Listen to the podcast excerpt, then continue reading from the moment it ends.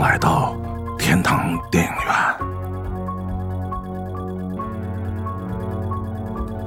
大家好，我是祖梦。今天我们为大家带来了一期特别的专题 ——Halloween 特辑。由于我们今天的主题过于恐怖，导致几位主播不能参加，所以我今天特别邀请了已经有好几年没跟我见面的迪吗。对啊，大家好，好几年没录节目，对，我这咱俩正经一起录音，好像真的是挺长时间没一起录了，是吧？对，我主要我不看电影，刚才批评了我，他说哎我他问我看没看《鱿鱼游戏》，然后我说前面看的是哎就是正片嘛，然后后面就直接看的是 B 站的那种视频，三十分钟看明白，对。三十分钟看明白全然后还是同时开了三个屏幕，然后其他的还在看别的，然后中间这屏幕还在修图什么的。唉，嗯，所以这个，但是呢，虽然这个我每次啊叫迪梦录什么内容啊，他总是非常这个谦虚说这个自己不看电影，但是呢，他也是每次呢总是能透露出其实他唯一感兴趣的，算是唯一唯唯唯一感兴趣的了吧，现在是吧？啊，但我也不看了，也不看了，也气了是吧？气了，气了。心脏受不了。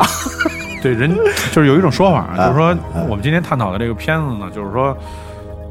其实多少潜意识、精神层面呢，它会有一些影响。对对，就是说，你越看呢，这些就会离你越近。嗯对，就是潜意识还是有这么一种说法，所以我后来也觉得没看，所以导致今年的那个大热门都没看。我没看，啊就是今年的那个最有名的那个灵媒啊，没看温温子仁那个是对，吧？然后被很多人批评，当然这被被很多人批评说这片子其实也不好看。啊。对对，我我觉得你可能是哎还是考虑到，嗯是不是这个中医中医给你把了一下脉，觉得这个这阳气好像也没有前两年盛了，是吧？就是这种理论，其实主要是中医提出来的是 是是对，他就认为就这些东西，它都是也是一种气场。对如，果你经常去看这些东西，而且你不太可能是在白天早上看恐怖片，没效果晚上那种，对对对，它还是相互吸引这东西。对，所以这个。呃，也是迫于这个、呃、我的这个再三邀请啊，这，嗯然后丁梦也是用他自自己最后那点阳气，准备了一下我们这期的功课啊。我刚才也在节目一开始说了啊，我们这期节目因为内容可能过于的阴森恐怖，所以这个我们的几位大家熟悉的主播都被吓跑了，给各种理由推脱都不来录音。但是唯一有一个，就可能阳气还比较重的女主播，正正义女侠。是正义女侠，主要是最近这工作也是攒了一脑门子火，无处无处发泄，我回来了。无处宣泄，妈的，我回来了，地狱之火。然后还是被被又活了。漫画人物折磨。是是是是是哎，啊，就那个不怕不怕死的女主播跟大家打一招呼。大家好，我是严欢喜。那个选题是我选的，嗯，主要是这个是吧？也是心心理压力最比较大啊。是吧 对，那这个为了这个这个响应这个万圣节的这个号召啊，所以我们为大家特别带来了一期 Halloween 专题特别节目啊。我们今天的呃，我觉得也是在我在准备这期节目的这个过程中啊，发现了这也是一个呃恐怖片，可以说是一个巨大的一个一个坑。嗯，啊，长久以来其实也是我们节目的一个，我觉得是一个短板啊。其实之前虽然有限的几次聊过恐怖片儿，但是还真是没有特别深入细致的专挖这一块儿。系统化的去跟大家聊一下恐怖片啊。对，就这个也不怕大家笑话啊，我们这个几个，呃，大家比较熟悉的这个电影栏目的主播啊，其实都比较这个比较害怕看这个题材的、嗯 这个节目啊。要么是害怕，要么是自诩自诩什么？自诩深度一点啊，就会觉得就恐怖片还是，嗯，不用太多脑。嗯，比较消费类型的这样的。对对，但是现在其实觉得，随着年纪的变大，有点能够体会到这些电影的魅力之处了。嗯，嗯，而且我说实话，呃，刚才迪梦说了，这个今年，呃，到目前为止的这个，由于疫情嘛，所以整个的电影市场啊各方面的表现都是比较疲软嘛，碍于各种疫情的条件。嗯但是不管是在华语电影地区，还是呃东南亚电影地区，甚至于整个的北美电影市场，确实在呃恐怖片的这个类型题材里边，确实显现出来某种。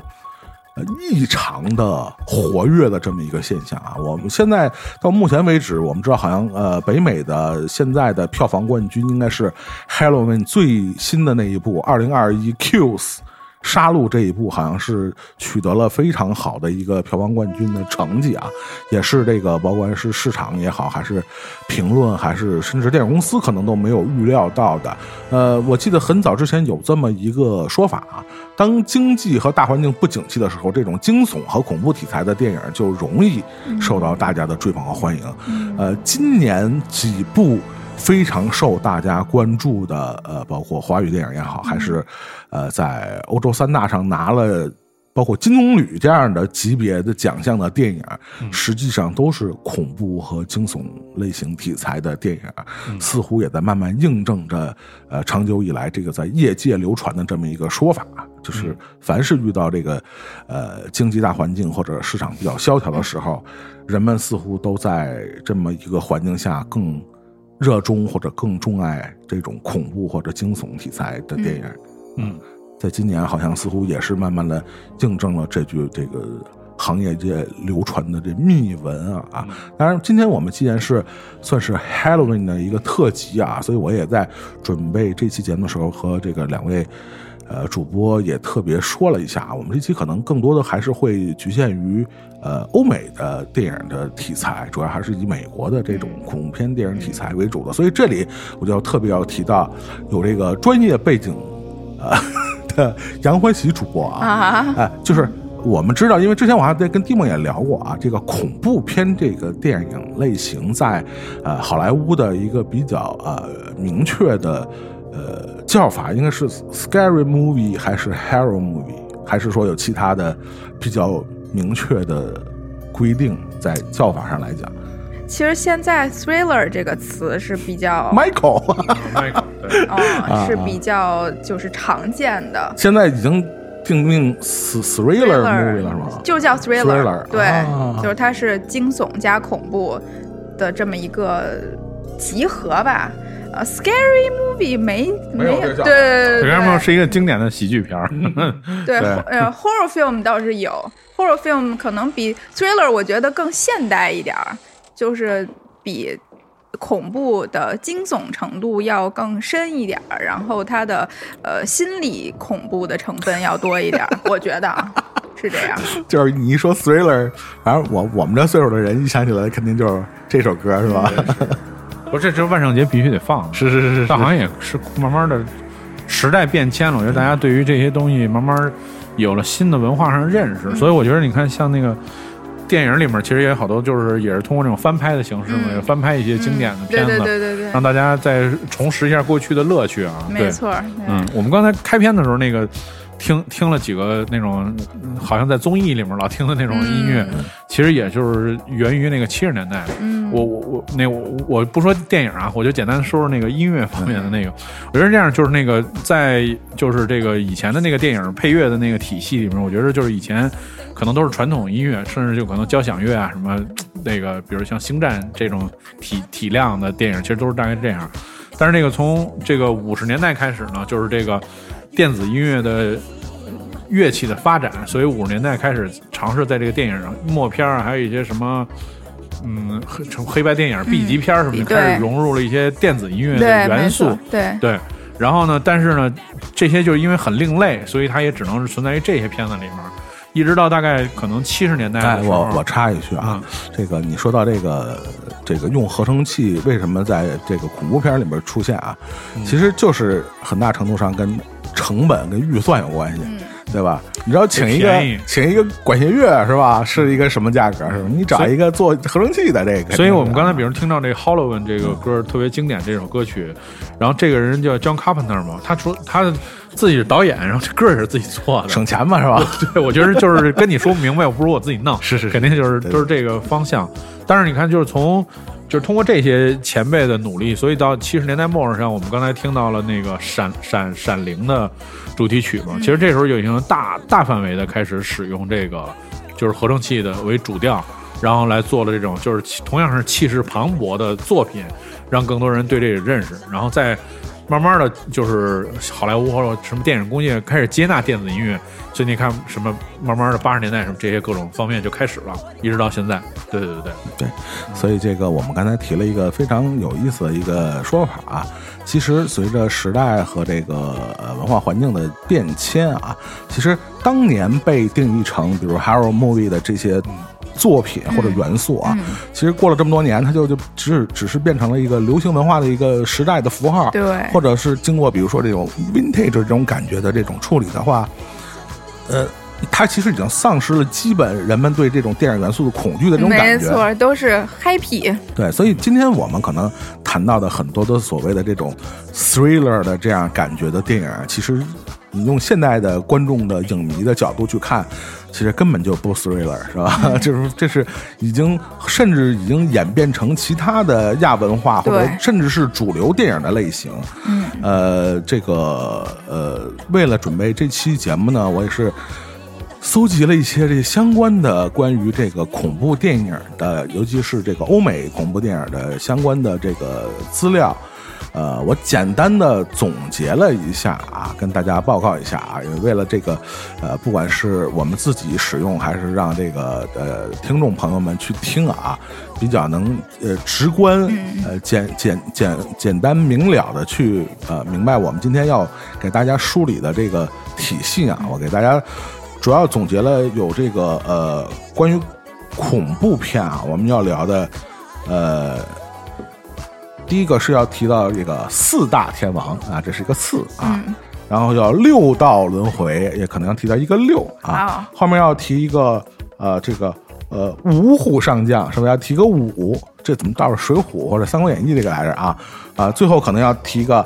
八票旗啊，八票旗，这个可能又是一个呃八个角色或者八个 IP 啊，跟大家，我们今天既然说给算是给恐怖电影这个系列，我们开了一个大的坑，所以呢，也跟大家简单的做一个呃关于这个欧美恐怖电影类型的一个简单的漫谈啊，和大家算是简单的梳理一下整个恐怖电影发展至今的这么一个脉络啊。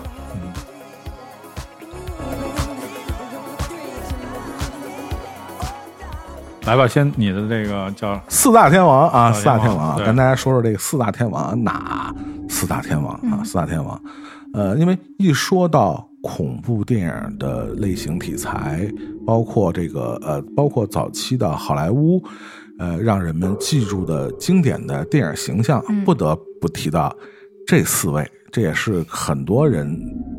最早对恐怖电影或者恐怖电影的这角色形象。呃，留下非常深刻的、难以磨灭的形象的，就是这四位啊。你说是角色是吗？呃，对，可以说是角色，也可以说是呃非常重要的 IP 啊。对，呃，第一位，第一位就是吸血鬼，嗯，对吧？吸血鬼这个可能是呃全球范围内大家都是非常熟悉的一个经典的这么一个。不光是恐恐怖的关关于恐怖电影这个文化形象，它是西方宗教文化等等的这么一个，就是很集大成的一个文化符号。我觉得主要是就是因为我特喜欢这题材嘛，所以我觉得主要是靠这块的。对对对，所以肯定爱看《暮光之城》啊！我就是没看过，我就是没看过《暮光之城》。就好像没看过《火影忍者》一个意思，是是是是是。但我觉得就是主要是吸血鬼，主要是讲述的是欧洲的体系的恐怖，因为它有很多的那个特别深厚的欧洲的文化和就是历史的东西，嗯，来自特兰斯维尼亚，然后就是那种特别欧洲特别古的东西，对，它就是它就是融合了很多欧洲特别传统的东西的一个就是继承，对对对对。所以我觉得这个，呃，跟后来的东西还不一样。所以你看，我觉得好像吸血鬼拍的还不错的，就是美国其实不多，还是好看的，还都是那些欧洲人拍的，或者英国人拍过一些，就拍过一些，还更能捕捉那种呃旧时代传统传统的东西。欧洲贵族，对对对，贵族贵族很很重要的一点，吸血鬼代表的是贵族阶级的，或者说精英文化的一部分，它是一个呃。就是非常的带有一种欧洲味道的这个感觉啊，反正就是说，我觉得是是，就是说，从你说的这个吸血鬼，还有就是包括就是整个那个宗教这题材的啊，其实它里面还贯穿着一个东西，就是他们因为过过度传统，这是我自己解读的啊，他因为他们过度传统，所以这些人很守规矩。嗯，你像其实其实就本身吸血鬼就是德拉德拉 Dracula 嘛，然后他是一个特别有原则、特别轴的哥们儿，就是有一些特别不能推翻的。就是原则或者是怎么样，比如说，呃，是我记得当时我看的片子是怎么着，说反正不能从大门就是关着门我不能闯进去什么之类的那种，就是在咱们看简直不太规规矩是吧？就是很其实很很很守那个规矩。嗯，然后你你看宗教里头里面也是，就是宗教里面反复提到，就是说什么六大恶魔什么之类的这些东西，其实他们的原则其实也是就是那个宗教做那种仪式也是说，呃。呃，对不起啊，这太吓人了。对 啊，对他们其实做仪式，其实主要是在寻找到底是谁，是谁就是作怪或者附体。你一旦说出他的名字，他说：“操，行，牛逼，我走了。”就是啊，对对对，多少好多他们他们都是他们都是这样的。对，所以说的名他就不会在。所以就是因为好多人是因为找不到名字，不知道是是谁在作怪，所以。但是其实你说这个东西，其实我觉得在这个就是在东方的体系里面就不是这么一个逻辑。所以你看，就是你这么看，就整个这些东西其实还是延续了那个，我觉得是欧洲人特别传统、特别守旧的一个，就是那种传承下来的。对，嗯嗯，我们现在呃能比较早的呃发现这个关于这个达古拉伯爵的这个呃文学著作啊，应该是布莱姆斯托克的一八九七年出版的这个达古拉的这本小说啊，算是我们现代。呃，文化中关于吸血鬼形象的一个呃最早的一个成呃文学编制的这么一个作品，是我们。呃，今天所了解的关于吸血鬼很多的，像刚才迪蒙提到的，他的这个条条框框和他的这个就人设啊，其实也是最早脱胎于这部小说。当然，比这个小说更早的，有很多关于啊吸血伯爵或者说达古拉伯爵的这些民间的传说啊。它更早更早就是脱胎于像罗马尼亚这样的，对吧？东欧国家，他们关于这个还挺想去的，就是去那儿看，对，访问那几个古老的城堡，是吧？对。但是那个呃，你们二位关于这个吸血鬼的这个电影，这些题材的电影，这个印象深的，除了刚才咱们说的那个《暮光之城》以外，还有还有哪些？就是跟大家必须是 Underworld》呀，《Underworld 是吧？就是集集大成了。其实他就是把过去的那些所有的。特传统的东西变成一个特时髦的，那个叫什么？那女的演过《珍珠港》的金金凯特凯特啊贝金赛，对凯特贝金赛演真好。是之前就是那个主角特别像我二大爷的那个 那个刀锋战士啊，就是那是两千年的时候是特别那个就是流行的一个专题嘛，这一 IP 嘛，对对对。主要我觉得是当时的整个好莱坞掀起了由这个《黑客帝国》掀起了那种。呃，不管是动作设计啊，还是整个的这个审审美风格，你不觉得从刀锋到，呃，从黑客帝国到刀锋到这黑那个暗夜传说，其实还还挺一脉相承的那个整个感觉，对吧？是是。飞檐走壁什么的，还皮衣，是统一的皮褛吗？都是皮楼。但是就是因为就是它这些东西商业之后到美国之后呢，它就变了融入很多现代的东西。你比如你像这个现在我们听的这这首歌曲，这是我现挂啊，对，现挂。这这这就是那个刀锋战士第一场，就是一上来就是给带到一个那个屠屠宰场进去之后，然后所有人都在那 party，然后就有喷血，就是就是这音乐。我当时其实还挺震撼的，当时看完了就是整个那种就是。三观都被对，就惊惊呆了。对对对，但是我们现在知道，这个《刀刀锋战士》实际上是一个漫漫威的 IP 啊，但是还没有漫威影业啥事儿呢啊。主要是那个《刀锋战士》被漫威卖出去的一个 一个一个著作形象啊。当然，那个除了这个，我我我是要跟大家分享一个我印象特深的啊，是那个呃，就是《教父》的导演啊，科布拉导的那个叫《惊情四百年》。嗯，还记得就是跟那个 Gary Oldman 演的那个，哎，那个。那么那谁维维诺兰莱德演的那个他的那个穿越时空的那个情人啊，是吧？是这曲啊，对，必须这曲，我都有。哎，吸吸血鬼的情歌是吧？对对对对对，Annie Lennox 唱的这个版本非常的真好，真好，真好，惊心动魄。我我应该十几年前看的这片儿，就那时候就刚上大学，然后我基本就看不懂它里头那些宗教历史在说什么，然后但是还是被爱情感动的稀里哗啦的。是是是是。就是跟生命不朽相比较，里边的主人公最后追求的还是关于爱情的不朽啊，这样的力量啊，对，所以你看，电影还是要看老电影，我觉着，是是是，因为老电影以前的电影还还还更多的追求一些，就是在艺艺术和商业之间的那种，没错，就是都就是要要要要雨露均沾，要都有。平衡嘛，一个但 balance。是你看，比如说《沙丘》，就是彻底能看懂，就是不会让你觉得特别纠结。是，这这是现代电影的没办法，就是面对商业那种压力。对对对。来下一个，对这个，所以吸血鬼其实最重要的，在当下文化里边，一个非常重要的一个标志性的呃人设就是颜值，嗯，是吧？基本你看关于吸血鬼的电影或者是美剧啊，或者英剧啊，这个里边关于吸血鬼这个种族的呃设定，基本大家已经认定了，就是贵族，是吧？哥特啊，这个高冷是吧？还得是高颜值，是吧？这个是非常重要的几个设定啊。我们刚才说了这个四大天王，我们提到了关于吸血鬼的这个形象，而且 当年非常有意思。二零一四年的时候，这个呃比较早的确立下这些呃，你说是怪兽也好，还是这些怪物的形象的拥有版权的公司是环球影业。环球影业在二零一四年的时候，曾经是因为看到漫威宇宙的成功，所以人家也想搞一个宇宙，叫黑暗宇宙。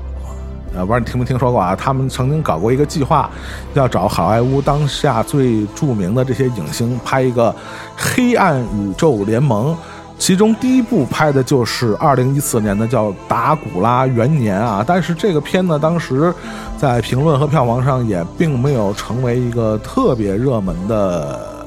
作品。然后之后，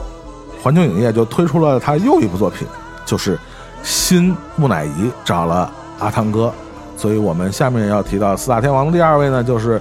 木乃伊这个形象啊。木乃伊这个形象呢，呃，说实话这几年有一点稍微有点冷了啊，就是这个东西，因为随着这个文化和整个时代背景的变迁，似乎在流行文化前沿，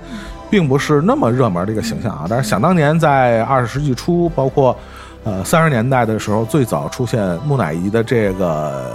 文化形象的时候，它更多的还是以这种惊悚片的这种形象出现。当时你想还没有僵尸，所以木乃伊的这个不死的形象已经成为了当时所谓的这种惊悚片也好，还是恐怖片文化里边一个非常著名的一个形象啊。当然后来经过。这个所谓的也不叫新木乃伊啊，就是那个木乃伊是是三部曲吧，应该是，对吧？就是他们那个布莱登·弗雷泽演的那个版本的那个木乃伊，呃，里边融入了更多的这种冒险的元素，更多的异国情调的东西，又把这个 IP 又重新炒炒红了，顺便还带红了蝎子王，是吧？啊，是是，对吧？对巨石强森就是从那个片儿里出来的嘛。呃，一直到环球重新就翻拍这个所谓的新木乃伊这样一个人物形象啊，似乎想让这个形象重新在荧幕上发光发热，但似乎好像预没有达到他们预期想达到的效果啊。这个新木乃伊似乎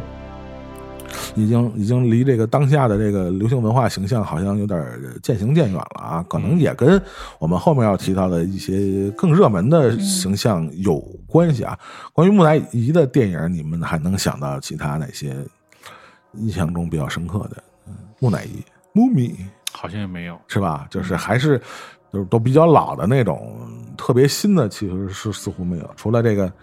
木乃伊那个那个那个三部曲以外，我就不爱看，就真的会没有兴趣，就一就还是颜颜值的问题对。你说如土太大，对对对，你说一听就作为女生啊，就是吸血鬼，就比如说那个夜夜访吸血鬼，哇塞，那啊那那是布拉德皮特，对，那那是啥样啊？那你说木乃伊，然后裹着就是裹的都是白布，然后土特大，然后就那种拆了也没法看着。呃盗墓啊，什么寻宝啊，就这种真的是没有什么太大兴趣。就是太二十世纪初的那样的对，热衷的题材，对对对对对，有点土。有点土。对，有点土的木乃伊，这是我们提到的。呃，尤其是在二十世纪最开始比较在影视业里边特别重要的恐怖电影的形象啊。第三位我要跟大家分享的就是科学怪人，这也是在好莱坞早期给大家留下非常深刻印象的。这是来自玛丽雪莱的，呃，被认为是现代科幻文学。先驱或者是开山之作的，就是这部《科学怪人》啊。对，在当初的一八一六年，玛丽雪莱只有十八岁，和他的这些呃朋友们举行了一个鬼故事的小型的比赛啊。他们几个人当时被困在那个别墅里边，没地儿去啊，姐姐妹儿嘛。就是说，大家就是分别编一个鬼故事，看谁的鬼故事编得好。结果十八岁的玛丽雪莱就编了这个科学怪人啊。据说他这个睡午觉的时候做了一个梦，就梦到了 科学怪人这个故事啊。然后从此，呃，被认为是开创了科幻文学这么一个先河啊。所以，科学怪人也成为了呃，从它诞生之初到现在，也不停的被翻拍，不停的被重新演绎的这么一个。故事啊，我觉得也非常好的奠定了，呃，不管是科幻也好，还是惊悚元素，在这个恐怖的这个题材里边的它一个，呃，一个体系，一个价值的，就是关于。科学伦理的一个问题，关于生物伦理的问题，就是上帝可以造人，那人是不是也可以造人的一个问题？其实，在这部小说和他后面改编的这些电影作品里边，也是很好的表现出来了。我比较新的看《科学怪人》的是那个。卷福演的那个话剧舞台剧啊，那是二零一一年那个《菜火车》那个导演丹尼伯耶导的一个版本，然后他用的是双男主，对，就是分别演那个弗兰肯斯坦和那个科学怪人。但是现在我们其实很多时候把这两个名字其实是搞混了，嗯，对吧？哪个是医生？哪个是弗兰肯斯坦是那个那个那个医生？医生对，他造的那个人其实没有名嘛，他那个东拼西凑的人没有名。但是我们后世的时候，很多的时候把弗兰肯斯坦就当做这个怪人。对对对，他那个那个舞台剧真的非常值得看。就他有一版是卷福演医生嘛，还有另外一版是卷福演科学怪人。对对，就是是就真的非常非常精彩。但是其实科学怪人这个 IP 跟咱们前面说的吸血鬼跟木乃伊还有一个不太一样的，就是他登上了。电影史的大雅之堂，对对，就是你看，像电影史，它呃从默片开始，一百年前那个呃十九世纪末呀，然后到二十世纪初啊，这些就是作为电影这个产业的开端，其实就已经有陆陆续续的很多大师就开始在做呃科学怪人相关的作品了。就那个时候，其实还没有太多，呃吸血鬼也许有吧，但是像。弗兰肯斯坦像科学怪人这个，呃，题材，它现在是都被放在了很多电影史的呃历史教材里，是那种大学本科生必看的这些东西，所以它的地位其实已经是呃非常高的了。对，虽然后来这个环球也推出过像什么科学怪人的新娘是吧？就是光一个人多孤多孤独是吧？再给他造一女的，然后那种的对。但是我觉得，呃，科学怪人这个，呃，不管是他的文学题材，还是他的电影题材，后世我觉得更多的影响呢，好像还是关于这个科幻类的。对我刚要说科幻类的电影。对，其实现在很多当代的、当下的科幻电影，它说白了还是一个人造人的事儿，复制人什么的。然后他对他讨论的东西都是一样，内核是一样的。对，就甭管你造的是什么，对吧？我说你造的是绿巨人是吧？对，你们俩的关系到底是怎么样？还是金刚狼是吧？其实还是同样的问题啊，还是同样的问题。呃，那我们要说的下面的这个四大天王里边的最后一位，其实刚才也提到了啊，就是狼人啊，也是呃早期好莱坞在电影里边经常出现的一个。呃，非常重要的恐怖片或者惊悚片的一个人物形象啊，而狼人，呃，狼人其实相比较前面的，尤其是科学怪人和吸血鬼，它其实最大的有一个先天的不足是什么呢？它缺少一个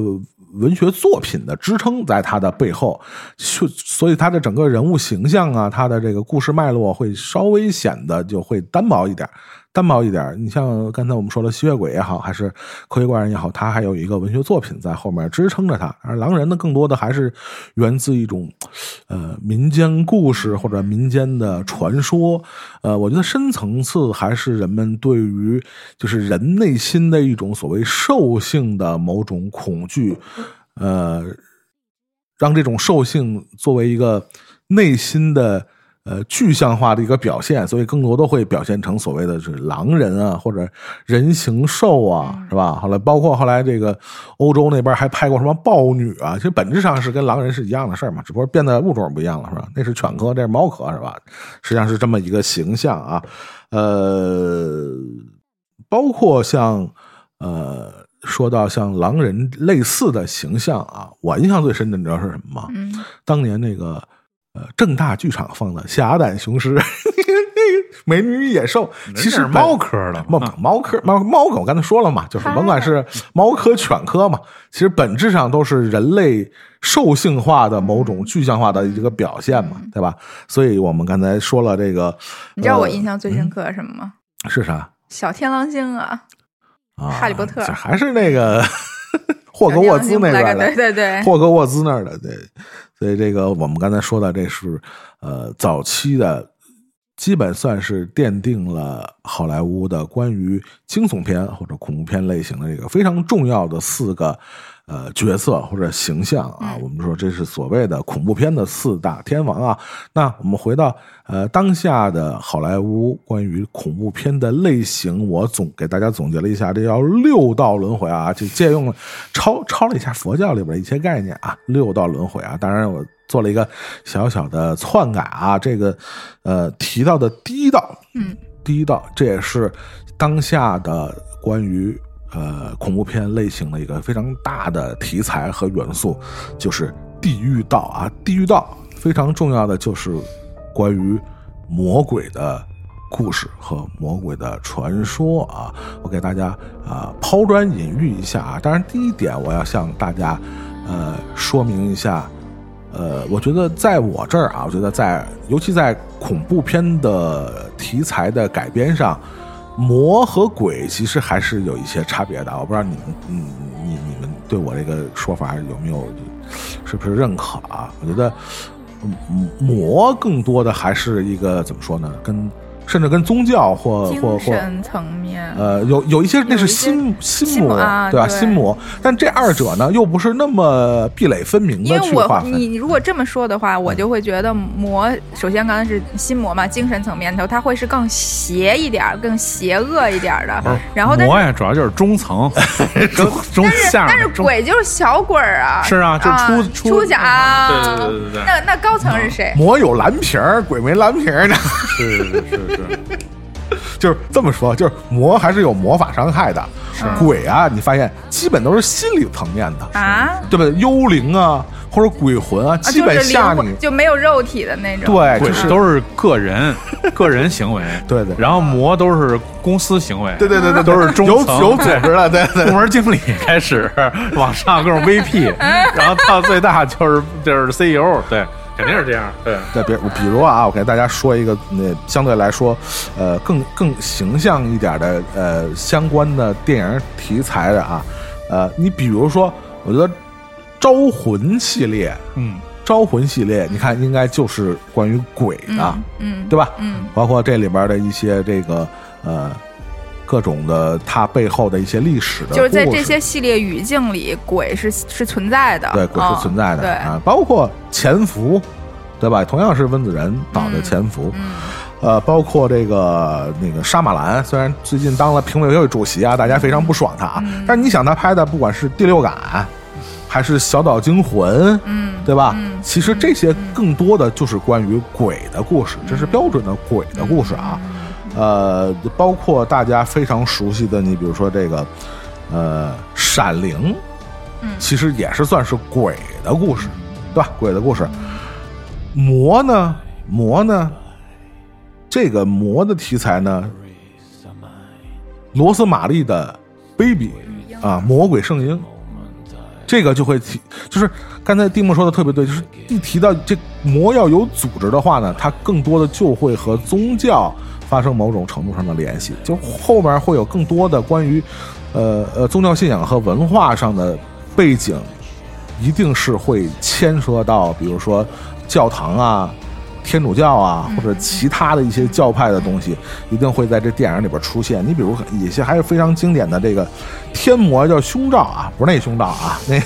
欧曼啊，这是非常经典的，对吧？欧曼后来也是翻拍的，最最好看。对，还有一个也是特经典，就是驱魔人。嗯，驱魔人呢？虽然里边用了很多这个这个附体的东西，但是它附体的其实应该也是一个魔，而不是一个简简单单的，就是特别个人化的。其实鬼还是一些个人遭遇的故事在背后会比较多啊。这就是我们说的这个这第一道啊，就地地狱道啊，里边就是更多的是关于魔。和鬼的题材，这个是在呃当下也是非常多的嘛。其实我们刚才只是举了一些非常呃简单的一些例子啊。那个你们还有什么其他的这个关于魔鬼这个题材的这个补充？就是魔的这个系列，就是可以给大家推荐一片子，就是我我看了好多遍，然后好多遍还对，确实这我真是看了好多遍。那片子叫《驱魔》，然后英语是 E X O R C I S M。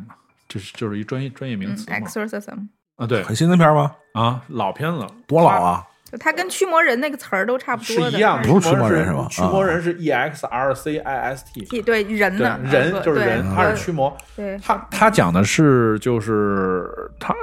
什么时候的片子？哦，二零零五啊，对对对，挺挺。他讲的是一真实案例，然后其实他讲的也是在整个这个驱魔的这个事件里面，原来是有一个真有这么一个人。然后他是同时有六个中层干部在他身上啊，不是中层，是高层的。我操，那撒旦那够是六个人。啊！所以就是说，在整个这过程当中，哎，我看过，对，哦，就那女演员长得也特难看，然后是一个中学生，然后就是最后他决定就是为了这个。就是大局，他决定就是跟这些人同归于尽啊，就等于没有被获救。所以到到目前，就是到目前为止，就每年他的忌日的时候，很多人去英国的墓地去，还是去给他去去看他。这是一个根据真实事件改编的。然后这个片巨坟那块的，对对对，这片子其实也是比较早的，就那个年代的，呃，比较真实的，而且就是呃，因为真实事件改编的。第二个就是说，在表演的这个过程当中，没有什么过分的那种，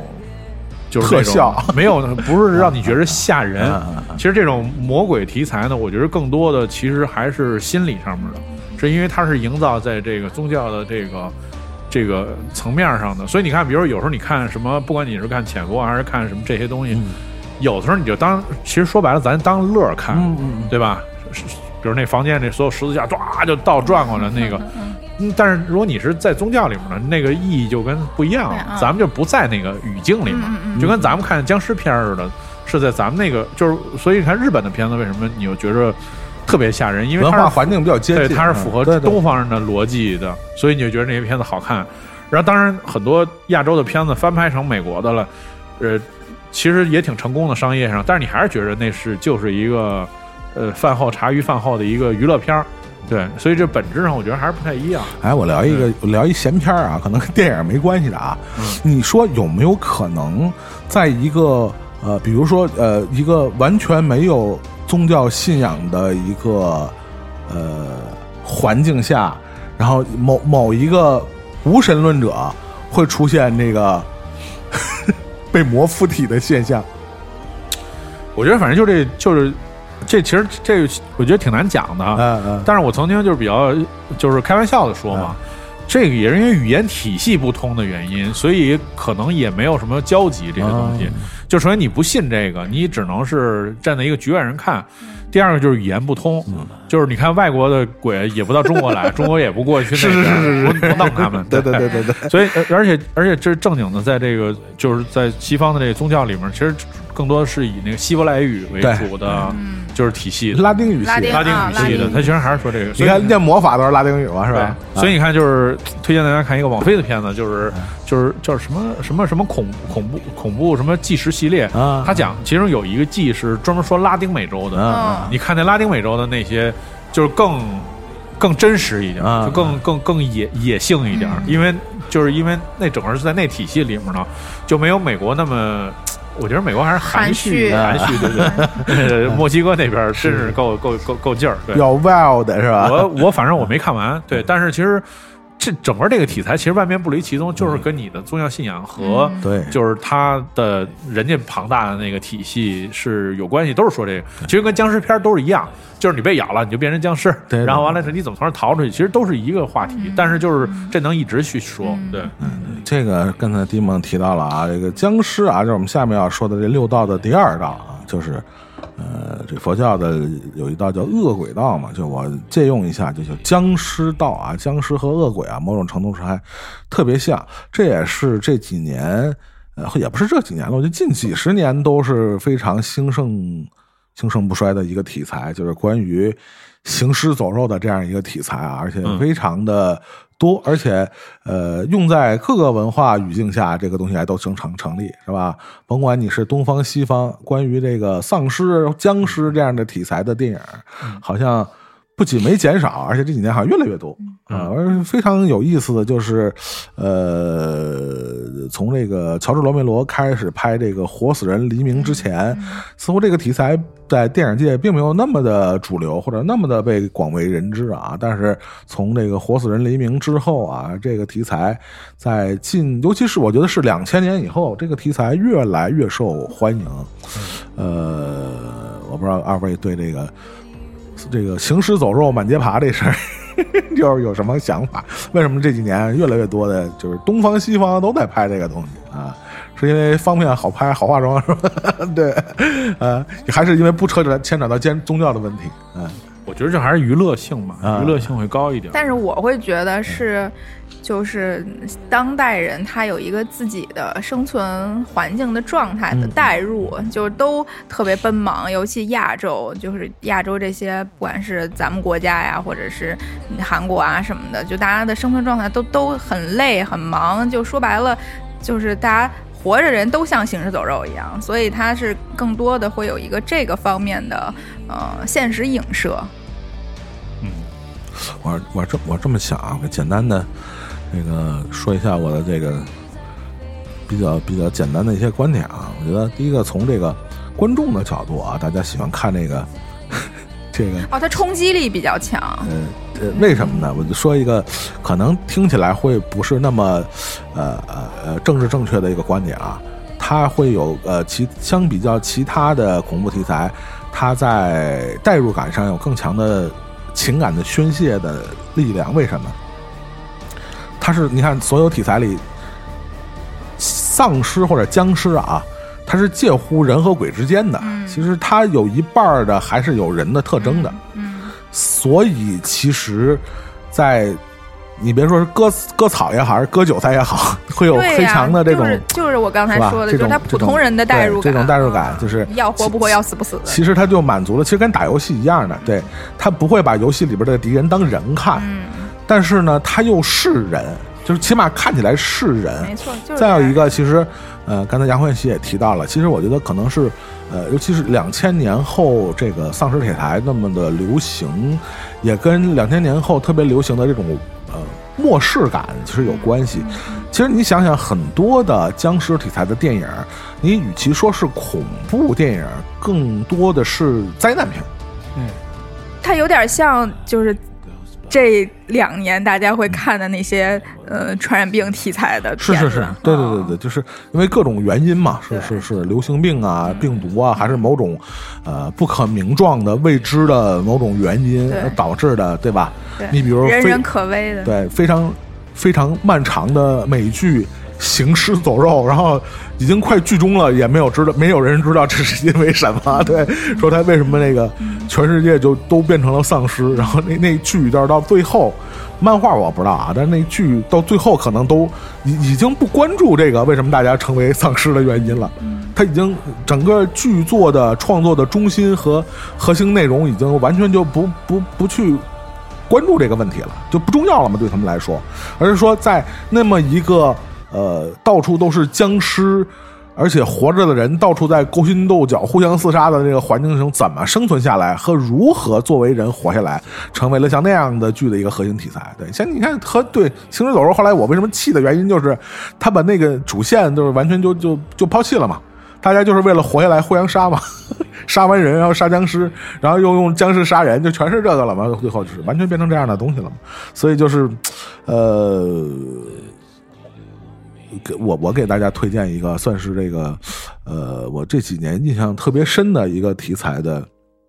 关于丧尸题材的一个电影，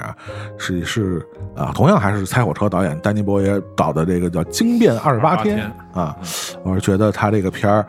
呃，在那个非常低的投入预算的情况下啊，拍出来一个，我觉得还是挺有。挺有这种低成本味道啊，但是其中他要把人性和这个僵尸的这种血性的东西，它作为了一个相互对照的这么一个拍摄的手法，我觉得大家可以去看一下。但是很多人对这个《惊变二十八天》有其他不同的评价啊，我觉得，但是啊，对，还有一个非常重点的，我抢一下啊，就是那个僵尸肖恩，我觉得僵尸肖恩真的特别好，太好看了。但是北影节没有排，为什么？这是非常不好。对，那个冰激凌三部曲只有这个没有，是吧？对啊，没有没有僵尸肖恩。嗯，爱与冰激凌。我觉得僵尸肖恩真的真的特别好，尤其扔唱片那一段是，真的特别好啊！扔哪个不扔哪个，我真的特别喜欢那一段啊。对对，还有大家有什么别的补充的？嗯，地梦不不，那个是僵尸世界大战。啊，僵尸僵尸世界大战其实主要是那个，就是跑得对僵尸里面主要是有就分两，我觉得就分两个体系，一个是跑得快，一个是跑得慢。对对对对，嗯。但是其实就是从玩游戏的那个体验来讲，就是我觉着，当你玩了那种跑得快的僵尸的游戏，你觉得这这事儿其实挺可怕的。嗯嗯，对，其实因为我们看了好多从《生化危机》啊什么这些经典的，它主要是慢。然后你就别给逮着就行了，就是你能跑就好。但是，一旦跑得快，真的就是特这真的真的还是挺压迫的。对，但你没发现后来的僵尸题材的都跑得挺快的吗？就是慢的，不是他就没人拍了吗？僵尸世界大战主要是跑太快了，主要是。然后今年那个重新拍的那个，今年就是新的那个《生化危机》也挺好看，大家可以找有机会找找看看。哎，对，动画片《釜山行》其实跑的也挺快的，这这 那是那是那是一一个事儿嘛，是是一脉相传嘛啊。《釜山行》还可以，还是还是那是一个病毒吧？好像是说，就是说同时是，不是是是是，就好像是说，就是同时是是一个病毒导致了就是这个一系列的事件。这俩片子是实际上是一个源头。我记得好像在看过说这种说法，对，真是专家。嗯，嗨，对。但是我觉得确实这几年的这个僵尸题材的，就是反正都都不慢，就那种早期的《活死人黎明》那种晃晃悠悠的那种啊，真的就。釜山行真的挺快的，跑的。就你你想想，现在新拍的所有的僵尸题材的都跑挺快的，对，就是那种。这个因为这时代。不一样了，我觉得它就是一个节奏更快了，对，娱乐性更强了，对。然后你得展现你的特效啊，什么电影的可看性什么的。那个后来那个扎克施奈德新拍的那个《活死人的军团》，它何何止是跑得快。什么工具也会用了，基本已经发展成那个僵尸自己的那个文明国度了，是已经发明成自己的体系，还有自己的这个这个这个整个的阶层阶级。我的这僵尸已经演化成已经 另外一个国家。而且如果大家有条件，可以看一个片子，就是我只要这两年看网飞看的比较多，有一片子好像没引进过，叫《Vanessa Van Helsing》。就是反 Helsing，反 Helsing 这名字本身就是猎魔人，就是猎魔人。然后 Vanessa Helsing，反 Helsing 就是他集合了那个吸血鬼、狼人和僵尸是于一体的一个片子，好像现在拍到第四季了。我好像没啥动画呀，就是美剧。啊，美剧啊。就是，然后他把这些概念都混在一起，就是这片子我觉得挺有意思的，就是茶余饭后的特别好的一个大拼盘不是因为他把那些概念，因为以前这些概念都是散的、分散的嘛，他把这些概念最后合成一个，这个其实就就就很好，你就能更加的像一个沙拉一样，就是你能品品尝各种文化的这种交交交汇。然后另外就是这两天韩国那片子《师战朝鲜》也挺好看，对吧？师战朝鲜，呃，就觉得就不错，对。呃，这个是我们跟大家。我刚才说那个叫《目击超自然》拉丁美洲篇，对，《目击超自然》。是是是。然后我们跟大家分享了这个，刚才说了六道轮回啊，这有两道啊，嗯，关于魔鬼的这个地狱道和关于这个僵尸丧尸的这个恶鬼道啊。我们下面这一道呢，就是嗯，叫人道啊。这六道里边有一人道啊，人道里边呢，当然顾名思义嘛，说的就是人。其实，在呃，很多的不管是恐怖电影还是惊悚题材电影里边，其实没有鬼，没有任何的怪力乱神和这个牛鬼蛇神。呃，我们也知道，其实这个人世间最恐怖和最需要提防的就是人，对，人是最可怕的。所以，呃，顾名思义，就是你们想想这个，呃，这个。所有的电影的经典的这个所谓 horror movie 里边非常经典的可怕的人有哪些啊？我先我先占一个啊，我先占一个啊，跟大家聊一个，就是呃，说一个相对来说比较早的啊，这个就是著名的希区柯克导演啊，他的一九六零年的 Psycho 啊，惊魂记啊，非常。有名我小时候这个没看过全片我就看过几个片段，就给我吓得不行，是吧？包括他那个浴室的那段，是吧？这个配乐音画的结合，非常的经典啊，教科书级别的这个片段，啊，包括到最后这个。女主人公在发现他那个诺曼贝茨的这个形象，就是 就是转过来转过来那个尸体那个哎瞬间啊，就是非常的，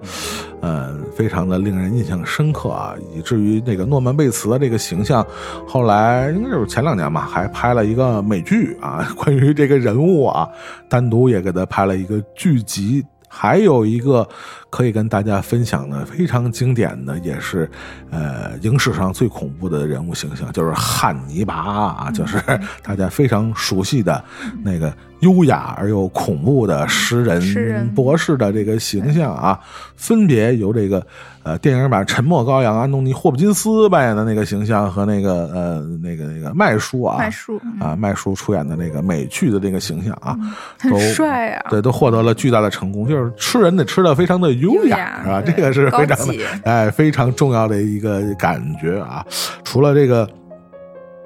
两个人物形象以外，大家还有没有什么印象深刻的关于吓人的人在这个 Hero Movie 里边的这种？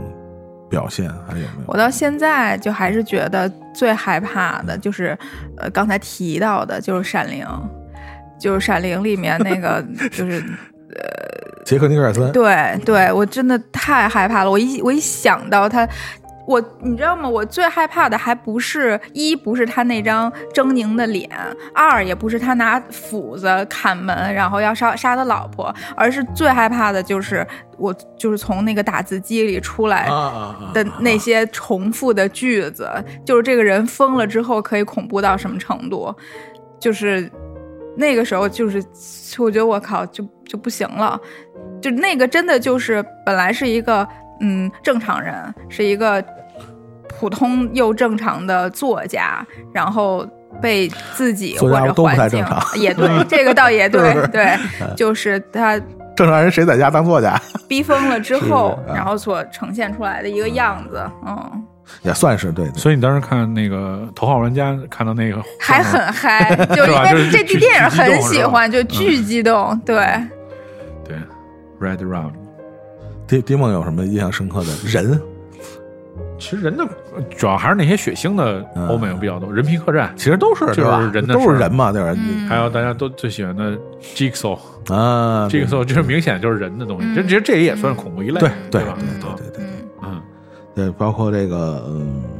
对《电锯惊魂》啊，也是非常经典的啊。其实包括最早的这个隐形人啊，其实也是作为一个惊悚题材出现在好莱坞的这个电影里边，对吧？是某种你包括你看后来包括翻拍的那几个版本的隐形人，其实你想它都是呃惊悚的元素大于科幻的元素嘛，嗯对吧？那他那个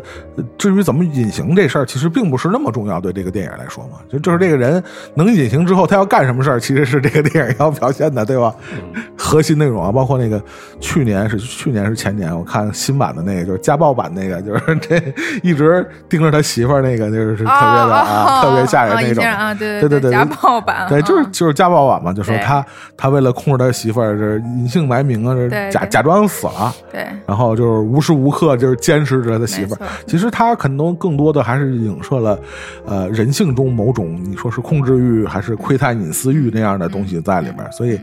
呃，人在这个整个的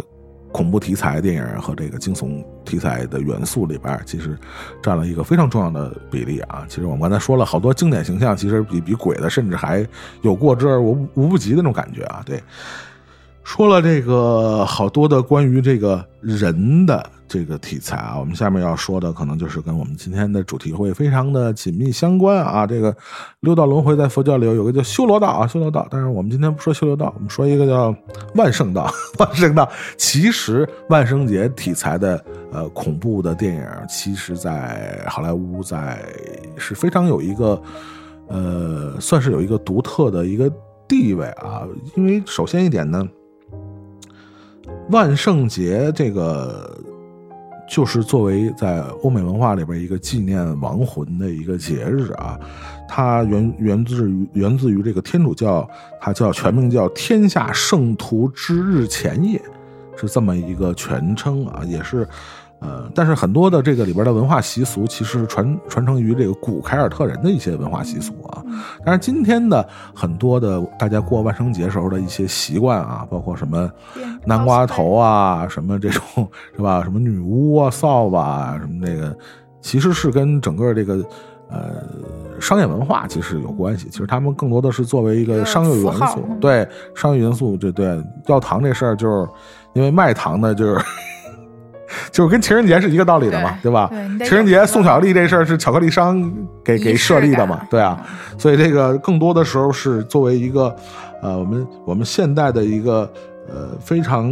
呃流行的一种文化元素存在。但是回到电影本身，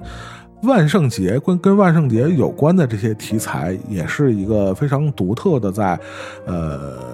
好莱坞的电影里边一个独特的独特独一档的存在吧，算是啊。呃，这里边不得不提一个电影，其实就是当当初是为万圣节而拍的，就是我们在节目一开始就提到的《Halloween》这部电影，而且它非常著名的首版的海报啊，它一九七八年问世的时候，它的首版的海报就是用了一个南瓜头的造型。当时为什么用了一个南瓜头而没用后来著名的麦克迈尔斯的那个面具呢？因为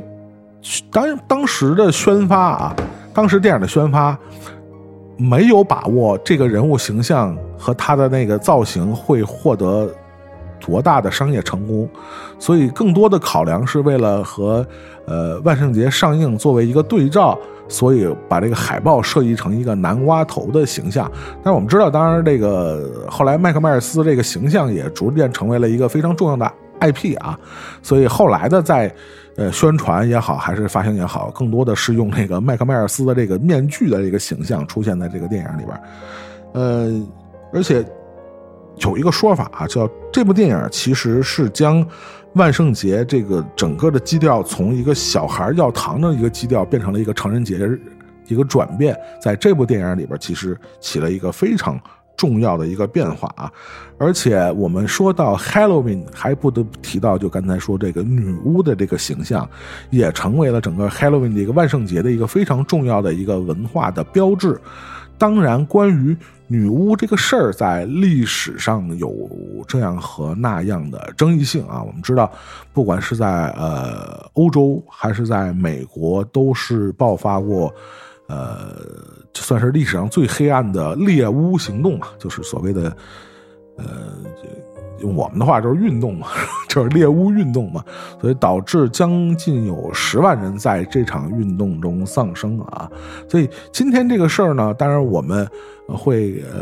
呃，早年比如说这个阿斯米勒写过《萨勒蒙女巫》这样的比较严肃的探讨这些呃历史事件的这个文学作品和这个舞台剧作品。呃，但今天我们回到这个流行文化，尤其是恐怖片里边，女巫的形象当然会会以比较呃多元和复杂的这个形象的地位或者出现。比如说我们呃比较新的看到的，在漫威的剧集这个。呃，幻视和这个旺达里边，这个猩红女巫的一个形象就被设定为这个跟历史上的这个女女巫啊，其实就有某种的血脉上的相连啊，就是所谓的就成为了真正的具有魔法的那样的一个形象啊。所以你看呃，大家可以想想这个关于好像女女巫这样的题材，在好莱坞其实也还是算是一个比较呃经常出现的一个。对吧？惊悚的这个元素出现，比如说，我想一个啊，魔女佳丽，嗯，好看。哎，魔女佳丽就是老版的也好，新版的也好，呃，它这原著是那个史史蒂芬金的小说嘛？对。那史蒂芬金小说那个其实就是一个典型的关于魔女的一个巫女的故事嘛。但是这个我们可能没有那么严格的界定巫女和魔女的区别啊，反正就是魔法魔法系的这样的一个存在嘛。这个是一个关于。万圣节啊，就是万圣道啊，我们说的它是一个，算是一个，其实有点像咱们这边的这个叫什么，呃，贺岁片的这么一个感觉啊，就是每每逢在万圣节前后，好莱坞上映的这些惊悚片元素里边，就会和万圣节这个主题进行一个呼应，对，是吧？还是是稍微更欢快向一点的。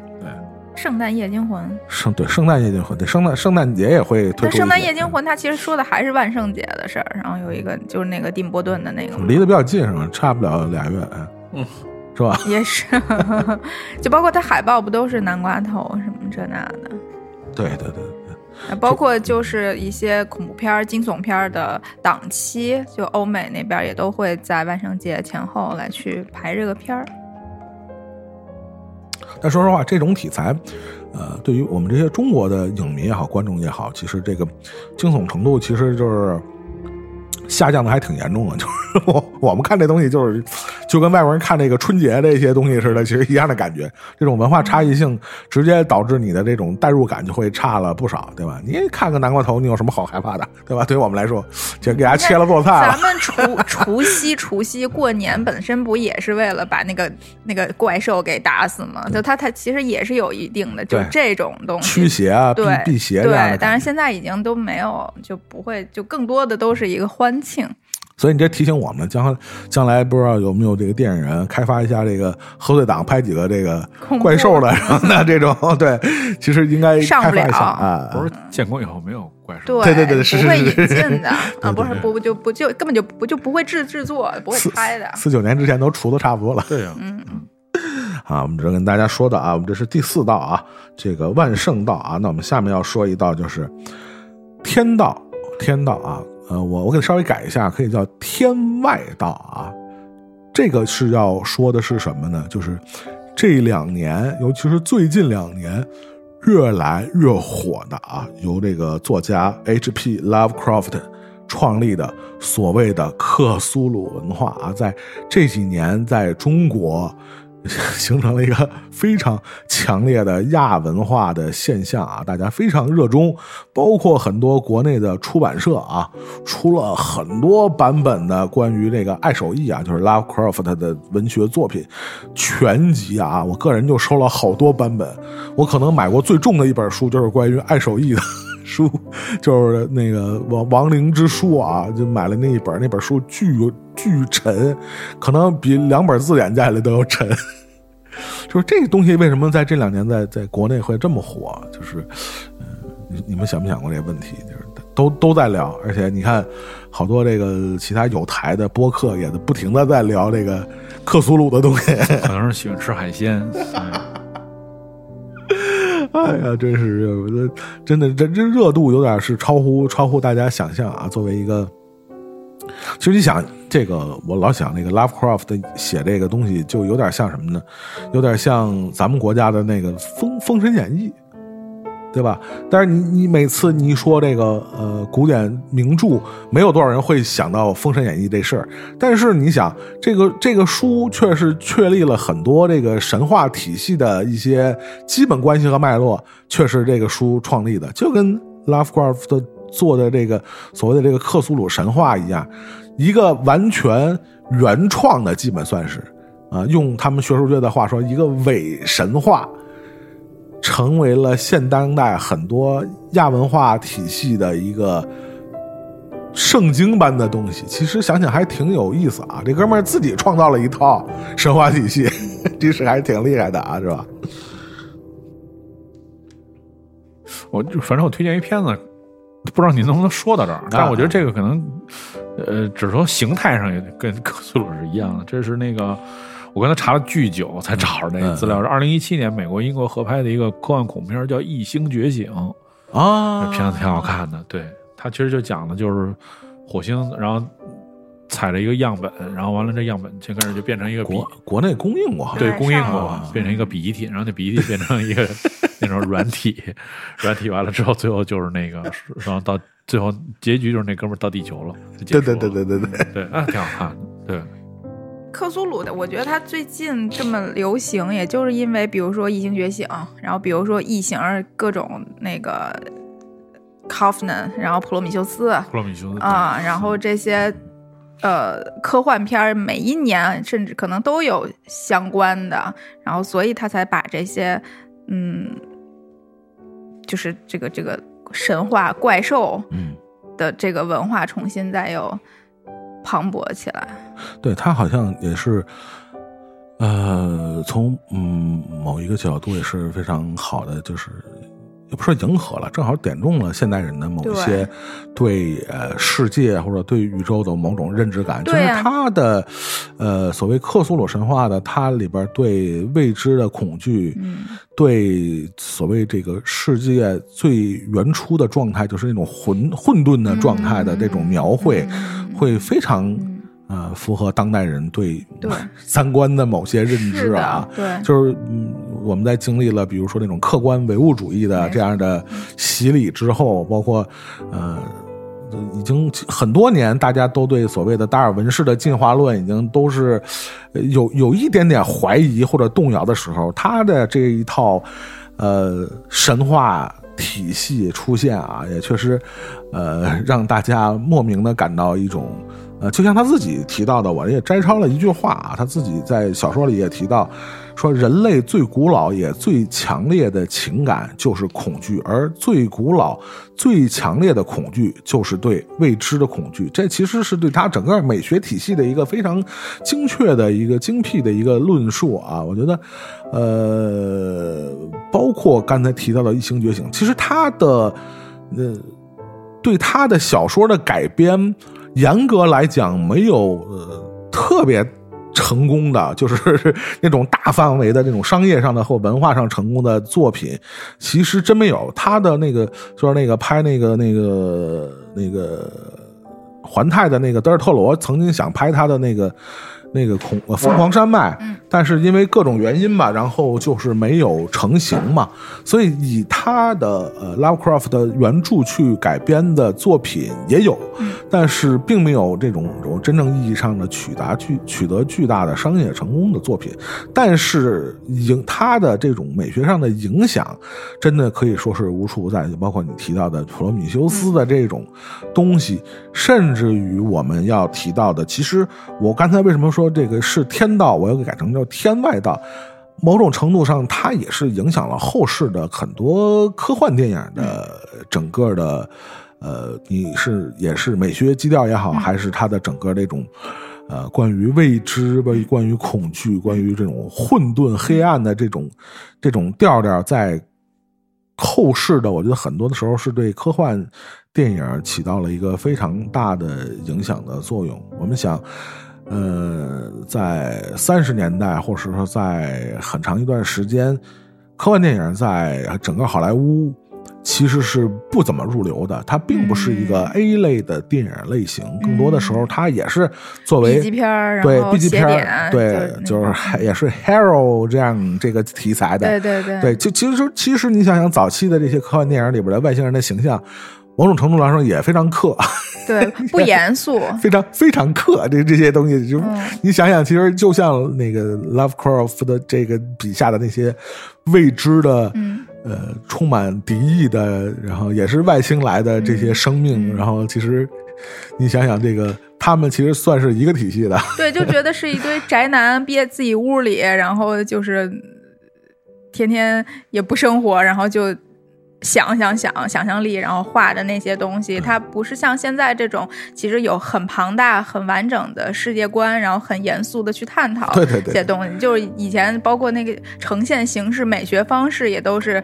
就是特所谓的肤浅的那种。嗯我们甚至可以追溯到呃一九零二年那个梅里埃拍的《月球之旅》。嗯，对，你想那个就是那个炮弹炸那个对 月亮脸上那个，那里边实际上那个也有外星人很多的一些就是非常硬科幻的思思考在里面，只不过它就是用那样的呈现方式。嗯，包括后来这个根据这个 H.G. 威尔斯改编的小说改编的那个《世界之战》，嗯，对吧？里边的这些，嗯、长得也有点像 八爪鱼一样的这个，很长时间八爪鱼的这个外星人形象是占据了这个银幕和小说的这个领域啊。你说到外星人的形象，就是那种软不拉几的八爪鱼的海鲜形象出现在这个荧幕上啊。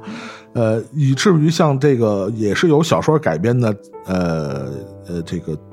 在一九五零五一年拍成拍成这个电影的叫《怪人》的这部电影，在第二次被翻拍的时候，它的名字就成了《怪形》，啊就是约翰卡彭特导演的一部非常重要的，也是对后世影响非常重要的一个作品啊。它包括后来在这个由这个吉格。影响的这个整个的审美体系下出现的异形也好，还是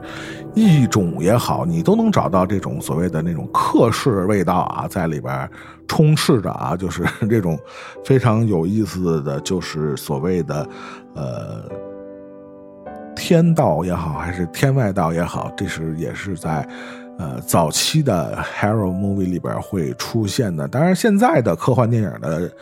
呃题材已经和早年发生了一些根本性的变化，对吧？就现在你想到的这些科幻电影，很多时候也并不是和早年的这种拿出来吓人的东西会相提并论了。嗯对我们，比如说非常。呃，大家非常熟悉的，来自也是维伦纽瓦的，呃，降临也是类似这种的，包括早些年斯皮尔伯格的这个，不管是 E.T. 啊，还是这个第三类接触，这种科幻电影已经和这个这个呃作为 B 级片啊或者邪典电影出现的这种呃吓人的外星人形象，已经完全就不一样了。我在找一个外星人的，前两天刚看的一个，那叫什么来着？有马丁·弗里曼演的那个特别扯淡的那个。你看，哎，我有点忘了，那个叫《外星人大战》，大战地球，地球人大战。哦，特好看，那啊最后是对那个音乐拯救了世界。对，叫叫什么来着？我怎么找不着了？那是那是那后来成为特别成功的有那个玩具。你先说着，我来找找一下。嗯，对，这就是我们要提到的啊。其实科幻题材也是算是呃呃，哦，火星人玩转地球，对是不是叫这个啊？地球，对对对，不是那谁导导的吗？蒂姆·伯顿导的吗？对吧？不是吧不是？蒂姆·伯顿导的吗？我看看是谁。哎，还真是，你看，嗯还真是啊，对。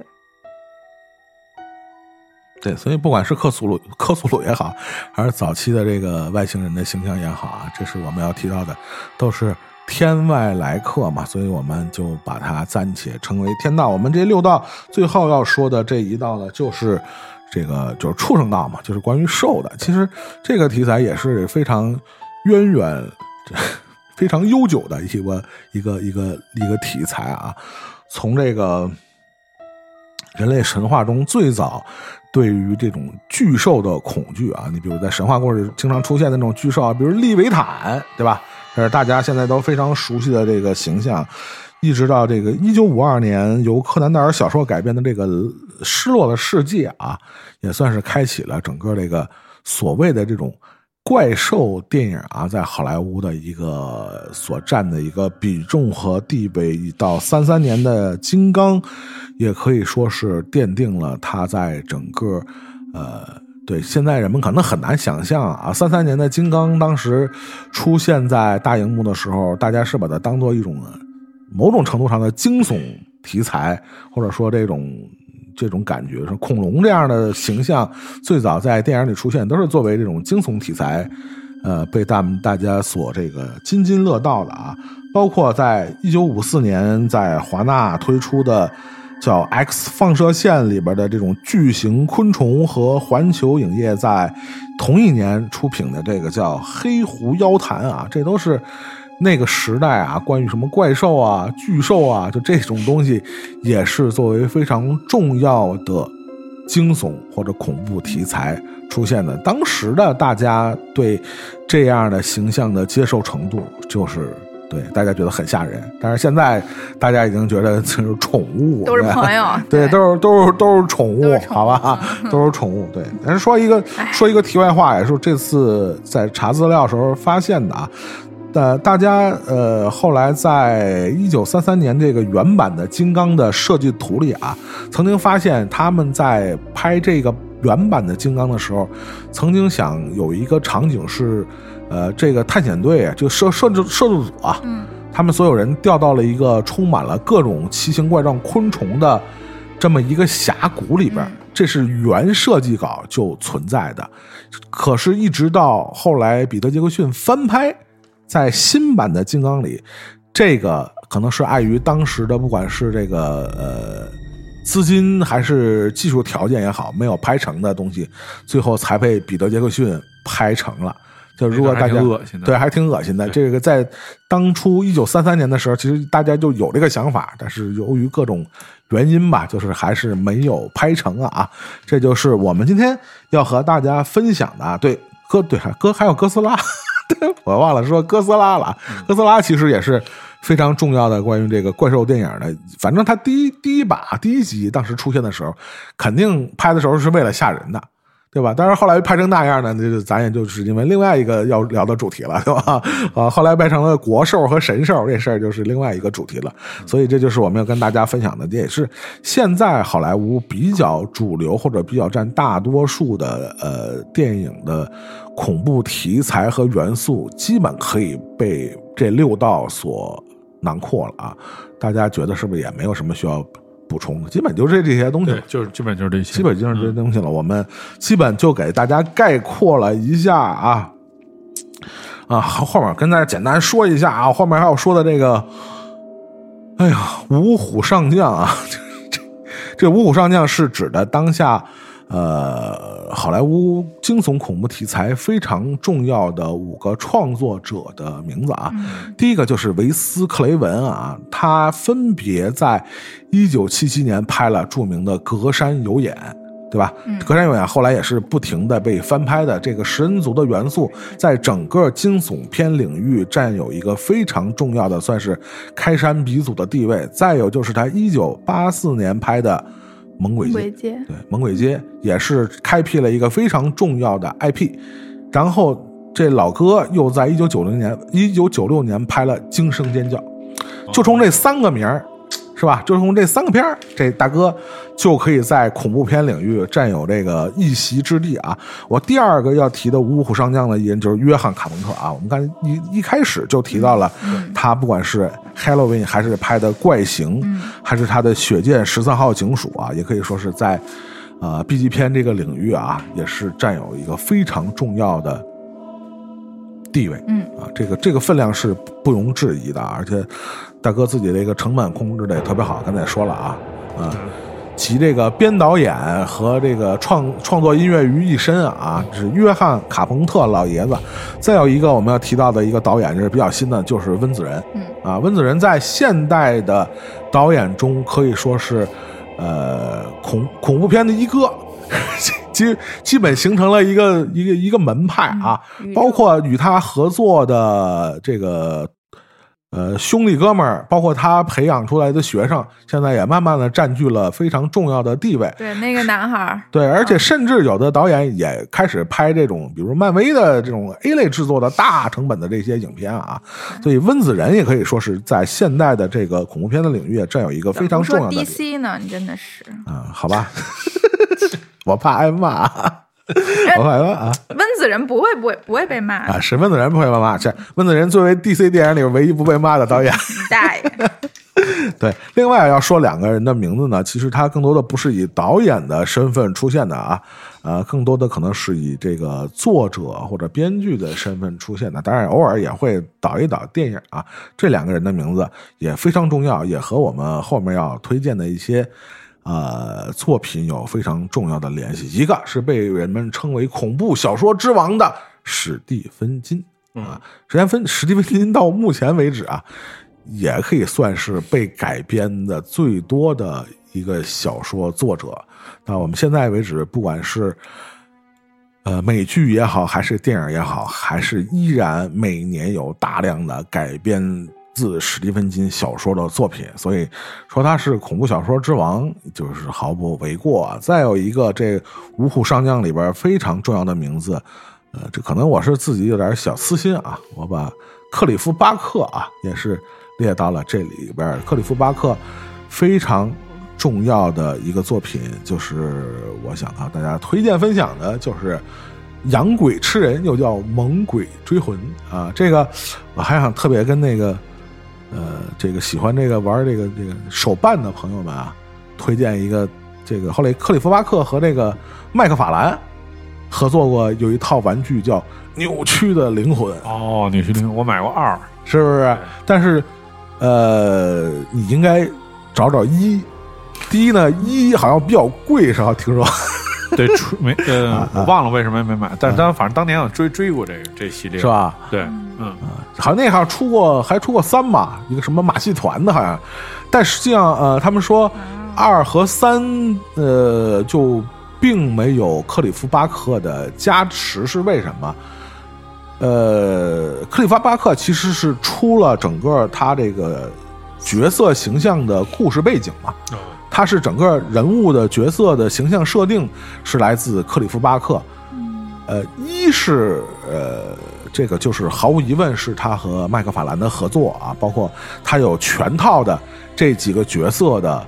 呃故事呃出生和人物设定。二的时候呢，克里夫巴克好像整个注意力已经转到儿童文学那边去了，就是挣钱去了，你知道吧？就是没工夫理他们了。所以那个基本就是麦克法兰的一个原著，就是你如果有这两套扭曲灵魂的玩具，可以能看出来，其实对还是有非常本质的某些区别，就是还是能能感觉出来的，就是没有克里夫巴克的那种感感觉在里头啊。当然，这个再生侠系列也是很好的，是吧？是不是？这是非常好的啊。这个克里夫巴克作为这个非常。呃，也我觉得也是整个的这个所谓的恐怖片亚文化里边，我觉得也是非常重要的一个名字啊。他今年有一部新的改编自他的小说的电影，就是《Candyman》啊，一个哦，对，也是来自他的一部短短短片啊，也是来自克里夫巴克。这就是我认为的啊，这个非常重要的五个呃创作者啊，在整个的啊。科幻不是科幻了，恐怖片领域啊，非常呃重要的五位创作者。这个，哎呦，在还有一个简单的啊，跟大家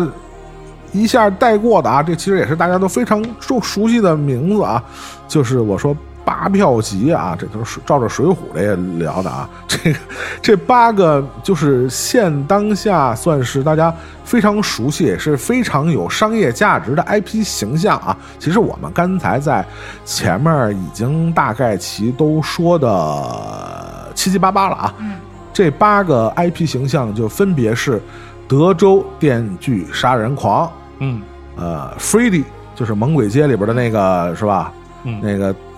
那个要在梦里杀小孩的，对对对对，就是。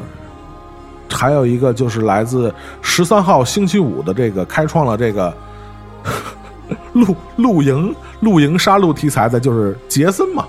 哦，对，杰森。但是特别有意思，就是我后来发现，杰森实际上这个形象并不是在十三号星期五的第一集里就出现了，他更多的那时候是以一个不露面的形象。他是在后续的作品里一点一点才成了现在的这个杰森的这个形象。刚开始他是一个完全是神神龙见首不见尾的那么一个感觉，在这个片子里，结果后后续的片子才把他续出来。还是挺有意思的。哎，如果这么说，我昨天也想那个《沙丘》里面的这些军队啊，主要玩砍刀，都是砍刀的。对对对对，杰森是不是是在《沙丘》后面 可能是创立出一砍刀派？是是，当然教练千年之后又变成了马西迪，对，可能是总教头，好吧？总教头。对对对，我们刚才说了这个德州电锯杀人狂 Freddy 杰森，对，还有猛那个猛鬼追魂的钉子头，还有这个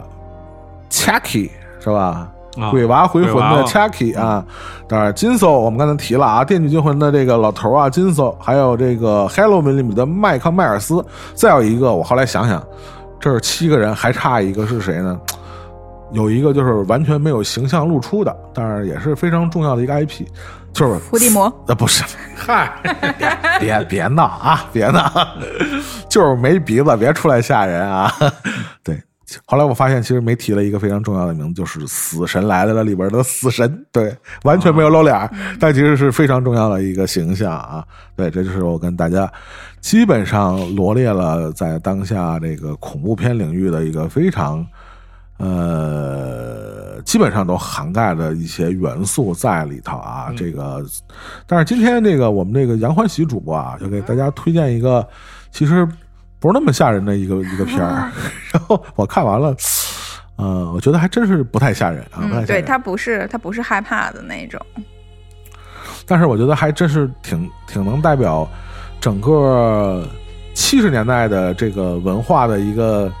怎么说呢？一个杂交的一个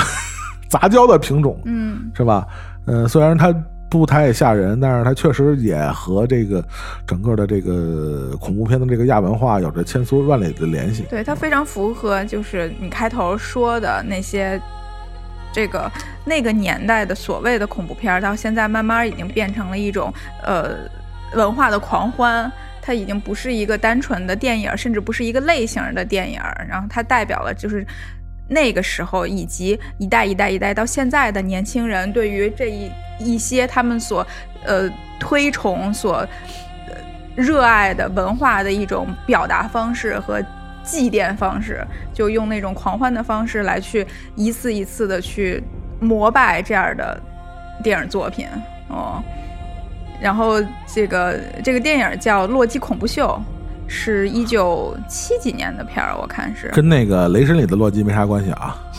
跟史泰龙那洛基也没有关系。起别的名儿好不好？你说。这个《洛基恐怖秀》呢，就是在一九七五年的一个电影，对，而且是那个苏珊·萨兰登，对对，里面是年轻的时候，女主的很漂亮，她年轻时候还真的挺漂亮的，对，包括她跟那个。David Bowie 啊，演的那个吸血鬼那个好像也挺漂亮的，那时候，嗯，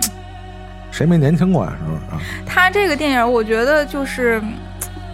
是已已经算我我不知道算不算是影史遗珠啊？这个电影最初呢是。就是我的一个同同事，然后是我们公司唯一的白人，然后他那个时候你们公司唯一的白人，对对，就我们中国办办公室唯一的白人推荐我的，因为他觉得我们整个办公室只有我一个影迷，所以就是可能唯唯唯二的影迷，另外一个就是他，是是是。啊，然后他而且特别爱看老片儿，所以某一天他就跟我推荐这个电影，然后我但是我那个时候还没看过，然后我一看的时候，我靠，闹得轰轰的，我肯定不喜欢啊，然后我就过去了，但直到。是，后来是有一次，呃，我在我我下载了一个关于写点电影的一个课，是一个文字的一个东西，还是花钱付费知识，然后就是就是学习了系统学习了一下写点电影从古到今的一些东西，然后里面看见了这个片子，我就觉得哇塞，就简直是眼前一亮，然后想起我同事推荐我的，我就拿出来看了，真的是非常非常惊喜，嗯。因为它是作为邪典电影的一个典型代表，而不是就是纯恐怖，所以它恐怖只是在电影中对于那两个苏珊·萨兰登跟他的未婚夫来说，对他们俩来说是恐怖的，但是对于呃电脑前面、荧幕前面的我们来说是不恐怖的。啊，他其实说的就是。呃，苏珊·萨兰登跟他的一个未未婚夫，就他们两个是整部电影里唯二的，呃，傻白甜，就单纯的普通人。然后在一次大雨里，然后想去，呃，因为他们俩想要在结婚之前去重新拜访一下他们俩的曾经的大学教授，然后就想说去，呃，夜里去找他的教授，但是。困在了雨雨里，然后这个方圆多少里里只有一个城堡，就所谓的一个大 house，然后是有光的，他可以去那个城堡里去接电话。于是他就夜闯这个城堡了。这个这就是在夜闯这城堡里的时候，就出现了刚才大家说的那些，呃，特别守旧的吸血鬼啊。然后就是看见那些门牌上就写的不能进啊，你进来之后你后果自负。但是这两个很莽撞的年轻人不管啊，然后。直接就进去了，就不作死不能死。对，然后进去之后就发现这个城堡里在进行了一场大 party 啊，然后这场大 party 就是说的是 Back to Transylvania 的一个一个狂欢，把刚才大家说的东西全部都串起来了啊。然后呢，它这里面发现那个是 trans，就是你知道吧？对，它不是一个就是就是 Transylvania，它可能是一个星球啊，对他们来说就是一个自己的。呃呃，来到地球之前的所在地，然后但是因为那里面都是异装癖，然后包括这个，就是以为是 T Rex 和 Queen 在开盘开对对对，就把 Trans 还弄了个谐音梗，是就是在 Transvestite，就是那个女扮男男装嘛什么的啊，就非常多七十年代嘛，其实和当时非常流行的，嗯，L G，就包括他那个里边写的那个，就是虽然有一点。就是百老汇和这个流行音乐就是串串种的那个感觉，但是那个音乐写的真的，你细听，你以为是 rock music 的某些歌，就是非常的 glam rock 的那种，就是感觉啊，就是照着 glam rock。你知道我他最开始就是七三年的一个舞台剧，舞台剧对。然后改编的电影，突然想起来，就是想起来那个那个呃，天鹅天鹅绒金矿的那个，哎，对对对对对，天鹅绒金矿其实就是后来有点有点，其实也是，当然一方面是在向七十年代的，比如 David Bowie 啊，或者 E.D. Pop，或者 Lou Reed 他们致敬的那种感觉。当然，那个电影里边也有一些东西，也是在向这个 Rocky Rocky Show 这个致敬的东西在里边。它确实，呃，是一个就是跨文化领域的某种。它真的是集所谓集大成，就是它。也我也不能说是集大成吧，就是杂糅，除了吓人以外，什么都有了。对 对，它有不吓人，LGBT，然后有那个呃摇滚啊，然后有歌舞片啊，有有科幻，它也是有那种很玩闹的那种科幻，非常 low 的科幻，对，很便宜啊，low 科幻，一看就是那种成本巨低的片子，然后但是就看的人就非常爽，所以它在。后来，因为我同事给我介绍这个片子的时候，他说他第一次看是跟他的高中同学，就是在他的高中的时候被同学带去那个就是 watch party 午夜场，然后应该就是我后来看很多呃，就是咱们豆瓣上的一些评论，也是留学生在国外被同学带去那些午夜场看这个片子，每年每年每年都要看，然后已经是。每一次的仪式感都非常强，嗯，带着很多大米、报纸。大米是为啥？大米就是，呃，都都都是为了。迎合它里面的一些梗，大米我印象里应该是他们里面下雨嘛，然后就是往上空天天空抛大米，就是假装那是雨之之类的，然后都特别扯。然后因为里面比如说呃，就是带着报纸、手纸，报纸的时候是里面有人在读报，就是里头电影里有人在读报了，他们就把报纸拿起来啊。然后比如说呃，里面有一场戏是大家吃饭，然后那个主人就说我现在要。做一个 toast，就是就是敲敲杯子的那种啊，然后因为 toast 谐音，toast 是那个吐司面面包，所以这个时候大家都把面包拿起来开始掰开了吃，也不怎么样的，就是就一个疯狂的一个 party，然后全场至少一半的人都会穿成电影里的那些异装癖啊，或者在舞舞台上的那些人，然后反正是特 glam rock 的 电影，我觉得是就啊完全都可以跟着唱、跟着跳，就是在集体舞的时候，就都会冲上舞台去跳电影里一样的舞。然后因为第一场群舞的时候，在电影里。舞蹈结束，所有人都躺地上了，然后观看者也都在舞台上躺在地上，就就是巨嗨。就这个片子，它已经根本不是一个我们在电脑前头、手机前头看着能体会到的那么一种氛围了啊、所以就是其实哦，我之前第一次听说有这种风格的片子是那个大是那个艺术家，呃，是叫艺术家吧？啊、就是那谁啊，我靠，就那巨烂的那个片儿，然后他啊那叫啥来着？啊，什么拍那个什么房屋的那个呃是吗？，对啊对对就是就是烂片之王，对对对对对，都变成了一种固定的消遣仪式，嗯对，它是有很多很浓厚的美国文化在里面，嗯，所以就是这个片子非常 crazy，嗯。我觉得这个其实呃，严格意义上来讲，我是会把它划到所谓的就 cult 斜点写点写点更点多一点吧更多更多一点。对然后，然后对这个杨欢喜今天要给我们推荐的第二部，其实是大家非常熟悉的啊，嗯再熟悉不过的就是关于这个 Freddy Krueger 的第一部作品，就是呃，我们刚才也说了，是这个维斯克莱文的嗯非常经典的作品，关于猛鬼街啊，这第一集、嗯也是他最经典的一集。嗯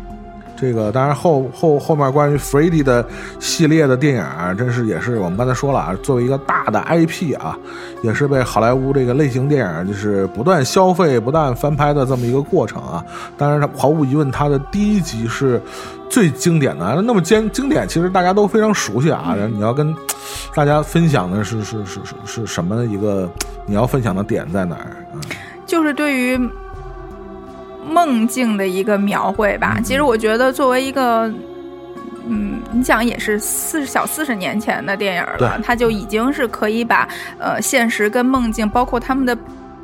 转换的过程，已经呈现的非常。就是神不知鬼不觉，就觉得已经就觉得很厉害，因为，呃，首首先当然里面有一尺六的腰的强尼戴普，啊，对对对对，嗯哎，小 小鲜肉，操，对，还是还是还是很帅。太太帅了，小奶狗，好吧，真是。然后呢，就是他呃，我是觉得，因为我自己是一个特别爱做梦的人，然后为此深受困扰。就是我特我有一个特别大的梦想，就是我有一天可以不用做梦了。对，就嗯就每天醒来都很累，有的时候能记得，有时候记不得。但是这些都不是噩梦，都不会是那种像这电影里的，就是就直接在梦里就死了的那种情况。但是。依然做梦是一件非常让人痛苦的事儿，所以就是看见里面的那个最后最勇敢的女主，就为了可以不做梦而就让吃很多药，让自己不睡觉，就因为不不就不睡觉，最后肯定也是会死的嘛。然就后不睡觉，直接就产生幻觉了，不用做梦。对对 对，但是就是就是这个这个勇敢的方式嘛，然后以及前面那些男的都都各种死，然后只有他一个人啊，就还是挺勇敢的，最后想要去捉鬼什么的。但这电影确实有几个经典桥段啊，嗯，也是不强尼戴普死的时候真的很经典，喷血的那个，对，那是一段嗯。啊，那个那肯定是倒着拍的吧？应该，这看起来应该是 倒着拍的。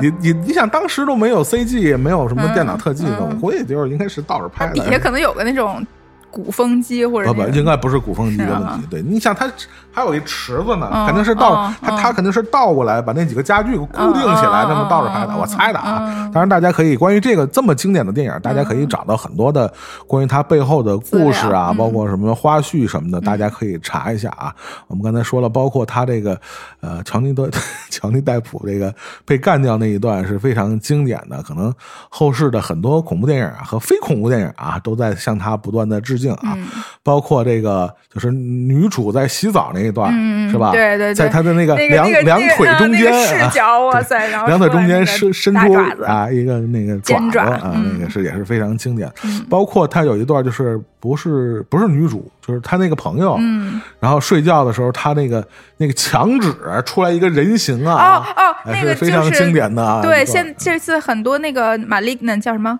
致命感应，就温子仁最新的那个片儿里，依然有这些有这些桥桥段啊。这现在这都属于 vintage 了，对 对对，对吧？对，关于这个 Elmo Street 的故事啊，都已经成为了非常经典的故事。当然，你那个说这个是诺兰呃《盗梦空间》的灵感起源，我觉我觉得这个。嗯咱们别说诺兰了啊，你看那个最新一季的那个，哎，不是最新一季的，我忘了是哪季的那个《Rick and Morty》那个动画里边，还有一段他们穿穿越那个平行时空，然后碰见一帮小孩就在唱那个关于 Freddy 的那个童谣，我那真挺瘆的。他已经成为了这个流行文化里边非常重要的一个符号了，就是呃现当代的呃，我们知道在在就最近这几年也开始又流行了一段，尤其是恐怖片领域。也开始在流行那种 vintage 的东西，不管是美学风格呀、配乐呀，大家的都是玩命的在学八十年代、九十年代那种感觉。所以，毫无疑问，这些古早的这些经典的恐怖片也不断的为大家拿来重新的呃致敬也好，你还是说解构也好，这个元素也是不停的在出现啊。呃，当然那个 Freddy 的那个故事后来又出现了一个比什么那个。异形大战铁，但是还早的就是《fridi 大战杰森》，对，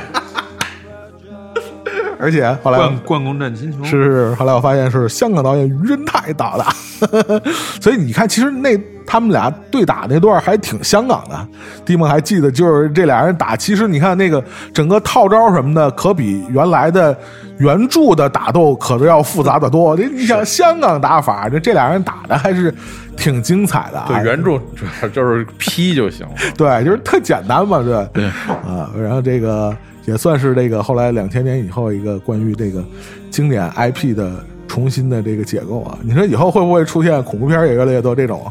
大家互相的啊，这个交流交流，交流少，所以所以你看也有贞子大战那个加椰加椰子，对，也有，对，那我真的没法看，我怕笑出声来，挺好看，挺好看，是吧？挺好看。对。对，这对，就我我跟大家推荐的，就还是这个刚才我们说到的，就是“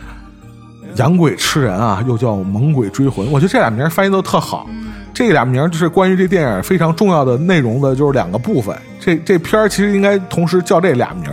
养鬼吃人之猛鬼追魂”。就是这两个名已经已经基本就剧透的差不多了。就是这个呃，所有的这个 Hellraiser 这个系列啊。主要的内容就是这俩养鬼吃人和猛鬼追魂，就是这俩就就是这两个内容，其实没别的了。但是，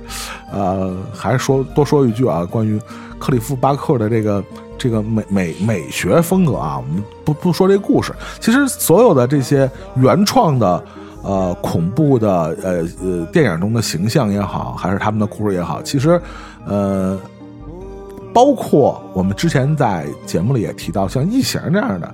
呃，都有一个我不能说通病，但是确实是有个先天不足的东西。他们因为是原创故事嘛，其实都缺少一些文学作品的背景在里头。所以你看他们的系列改编就是参差不齐，就是 次的真是特别次。然后那个故事的这个人设呀，也是被改来改改去，是吧？一开始这些故事呢，肯定都没有那么完整的关于这个角色的，呃前世今生的东西。但是后来的这一系列改编就开始不断的编他小时候怎么样，是吧？长大了又怎么样？然后他妈他妈他爸又怎么样？然后他要去太空又怎么样？这全是这个，就是改的也是乱乱七八糟。经常就是你发现逻辑啊和这人物设定其实是前后矛盾的。这个在恐怖片这个领域其实大量存在。其实，呃，归根结底，我觉得这个最大的原因就是他们其实缺少一个，比如说是文学作品的它一个呃基础在这儿。所以对，就是大家就不停的在改嘛。其实异形也是这个问题嘛。虽然今天我们像异形不作为主要的恐怖片的讨论对象，它还是我们觉得作为一个科幻电影的讨论对象，它其实也是那么一个问题嘛，每拍一次，它这整个这个好多东西都在在改。对对对对，虽然这个有改的好，有改的不好的，所以这就是恐怖片的这个电影经常会出现的这样一个问题。包括我刚才跟大家推荐的这个这个《养鬼吃人》这个系列，也确实是，反正呃，我觉得前四集还行，后来就基本就只做录像带发行了，你就可想可想而知，它这个水平就到达一个什么程度。但是我们单就说这些人物形象或者角色设定，呃，嗯，包括我要推荐这克利夫巴克的这个《养鬼吃人》这个系列，它的整个角色的设定还是美学的价值的更高一些啊，也包括如果大家这个可以上网去搜一下，不太熟悉的朋友啊，关于这个呃养鬼吃人系列也好，还是这个呃刚才说的跟麦克法兰合作的这个扭曲的灵魂也好，就是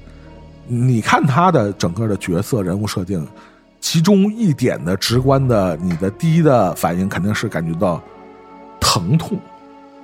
对吧？就刚才杨欢喜也找了一张照片，第一反应就是痛苦。哦，那是麦克法兰作哦，对，这是麦克法兰的作品。麦克法兰大家最熟悉的我是刚知再生侠嘛。道麦克法啊兰就是跟 DC 粉丝嘉年华合作，啊然后出手办，是然后还给我们做了一个视频，然后我才认识他。是是是是哦，这个也是大大大哥大哥。大哥大哥。哦，就是美国手办界大哥是吧？美国手办界大哥，这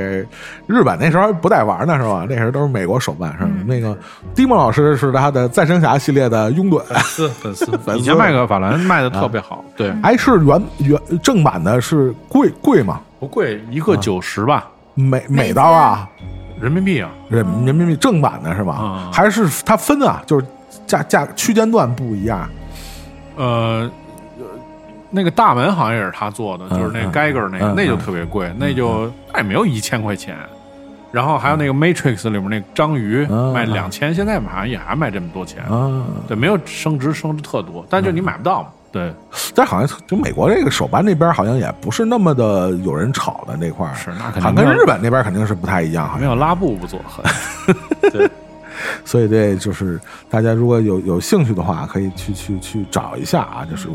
呃非非常独特。反正我我我小时候这个那时候就没有没有网络嘛，你想我那时候九九十年代的时候。那个不知道大家多少人还有印象，这个科幻世界这个小说这个月月刊啊，嗯我不知道现在好现在好像停了还是没停，好像没停。他那时候出过一个副刊啊，叫《惊奇档案》啊，就是都是图片，就是没有小说，都是图片，各种图片啊。呃，我印象特深，我就看过两期，它里边就介绍这个跟手办有关的，一期就是再生侠的。啊！我一看，哎呦我操！我说这还有这个呢，我这儿那个就没那时候没接触过像这种玩具这种啊。再有一期我印象特深，就是扭曲的灵魂。你能想象那时候青少年的那个月刊里边出现扭曲灵魂的玩具吗？那是奇妙的一个年代啊！所以就真的就是看完了，给你这个幼小的精神世界打下了深刻的对创伤创伤阴影，好吧？是啊、就是呃，我我觉得甚至，哎，我今天在路上还想呢，我甚至怀疑这个这个钉子头的这个这个这个形象啊，因为它里边有个著名的台词就是 “I am a pain”，就是我就是痛苦，可能后来就是影响了《火影忍者》里边有一个叫佩恩的形象，对，而且那个《火影忍者》里边那个佩恩的形象脸上也钉着钉子。没那么多，就是特少，但我觉得对，可能是真的是受到这个影响啊，就是还是非常深远啊。虽然那个大哥的这个产量不是特别高啊，但是它确实也是影响非常深远啊。这就是我们今天和大家哎，别，迪梦有什么要跟大家推荐的？就是没有，刚才都说说差不多了，都都都说了嘛。对对对。嗯但反正我觉得大家想看恐怖的，就是或者刺激的，就是还是关注这个 这个网飞也确实好多挺好看的。是是是，哦，前两天刚看了一个片子叫 O A T S Studio，对，然后这个是就是一个系列的美剧，而且还不是每个区都有啊。嗯嗯对，就是叫叫 O O A T S Studio，然后他们其实就做了好多样片儿，相当于是、嗯嗯短片，都是四分钟一个短片，也有二十多分钟的。然后这些短片呢，都使用了特别就是就是现在世界上最顶级的游戏引擎，做了好多故事。然后呢，比如说第一集就是异形的那个异形的演异形那女主角里面再串了一角儿，然后呢，他们之前也做过好多特别牛逼的那个好莱坞顶级的特效，嗯，然后其实相当于就做了好多样片扎钱用的，嗯，然后在在在网飞上放。但是其实基本上那里面说的内容就是融合了今天我们说的大部分的东西，就是有科幻，然后有什么克苏鲁，还有巨人什么来八的，就是全是各种各样的小短小短片，还还挺值得看的。而且就是我觉得网飞属于这种，就是你既然也花了钱了嘛，肯定让你见着荤腥呢。就是你要如果是这种，就是这种文化的喜好者，我觉得还是值得看。嗯，对对对，因为就是毫无毫无遮盖，然后各种给你，让你到位。对，这个就是还是可以，大家寻寻求刺激还是可以。对，嗯，就是像在呃当下这么一个好像呃，不管是电影市场啊，还是文化消费市场都不是特别景气的，有很多人形容为寒冬的这么一个环境下啊。呃，似乎就应验了我在节目一开始说的，就是，呃，凡是遇到经济环境不好的情况下，这种惊悚、恐怖类的这种电影，它就会迎来自己的一个高峰啊。嗯，就是包括今年金棕榈颁给像《泰》那样的电影啊，似乎也在逐渐印证大家对这个想法的是。再次被印证是可能是对的，对，包括，呃，华语电影今年有几个这个非常大家期待的，这是光看预告就特期待的几个啊，当然不具体成色什么样咱也不知道啊，包括这个有一个叫咒的啊，也是台湾的一个。我看也是讲了好多民民俗的，就台湾特别喜欢搞这种民俗这块的啊，啊，包括他有一个电影叫《哭悲》啊，有点像近似于丧尸题材，但是又在那个成又在那个题材上有一个发挥，有一点改编，也是外界的反响都非常的好，据说是，呃，反正是华语电影年度重口味的之一啊，然后这也是很多影迷特别期待的，当然也包括。呃，前一阵儿很多人对对，呃，那个叫什么灵媒是吧？虽然那个评价不一啊，对对，包括文子人的新片万众期待的新片也是评价不一啊。但是受关注度上确实形成了一个近些年少有的一种热度，全是关于这种恐怖惊悚电影的，也确实是呃。从侧面也反映了，确实经济也不太景气。没别的什么片儿啊，它成本低，所以就容易做呀。这也是非常重要的一点，就是成本低成本。嗯，这也是恐怖惊悚类电影一个非常重要的一个特点啊。它确实在一个呃相对来说不需要太多资金的情况下，是的，能达到一个非常好的效果。这个电影题材也毫无疑问在电影史上也孕育了很多。大导演，嗯，很多我们今天熟悉的大导演，他们在年轻的时候，嗯，没有那么强的号召力的情况下，呃，一般就是拍两种片儿出身，是吧？嗯，一种就是情色，一个就是恐怖，就是这两种片儿都不需要什么钱。你看我们这次那个。我们啊，这出的这几个明年的都是大片儿，对对对，全是恐怖片导演。对对对，那个敌敌营敌营的也是敌营的，差不多也都是这个路数。对，所以敌营，对对 对，所以大家就是那赵导不是啊，赵导赵导是那个是那个那个路数啊，也是低成本啊，但是也也差不多啊。对对对，嗯，这所以说这个虽然。整个大环境不景气吧，但是，呃，慢慢的这个创作力量也是一个蛰伏期吧，慢慢在孕孕育着一股新生的创作力量啊！毫无疑问，他们将在解冻的那一天给我们带来更多的惊喜啊！欢迎大家收听我们这期的天堂电影院啊！如果你们要加入。我们的微信群“天堂第九”就在微博上搜索我们的名字，叫“天堂电影院”。糖是糖蒜的糖，愿是曲苑杂谈的愿。对，这个我们置顶的微博有一个二维码，扫这个二维码就可以让我们把你加到群里。呃，今天我们和大家分享了是关于，更多的是关于欧美的，尤其是美国好莱坞的电影的恐怖片的题材，是吧？将来这个。赶上什么中元节啊、清明节啊，是吧？最好不要在这种节说这些事儿。对对对，欢迎低梦多多来。是是是是，等等，低梦再攒一点阳气。今天节目最后听一首这个来自这个 Dead Can Dance 的一首歌，然后这是用的那个史蒂文金有一个名著叫《迷雾》，是这《迷雾》里面最后结尾就是这首歌，非常合适，非常绝望的一个对对对情境啊。对，就是什么也没发生，对，但是那个剧耗会儿就但但是那个剧不好看，耗会儿就能活，对，好吧，那我们就下期节目再见。好，拜拜。拜拜。拜拜。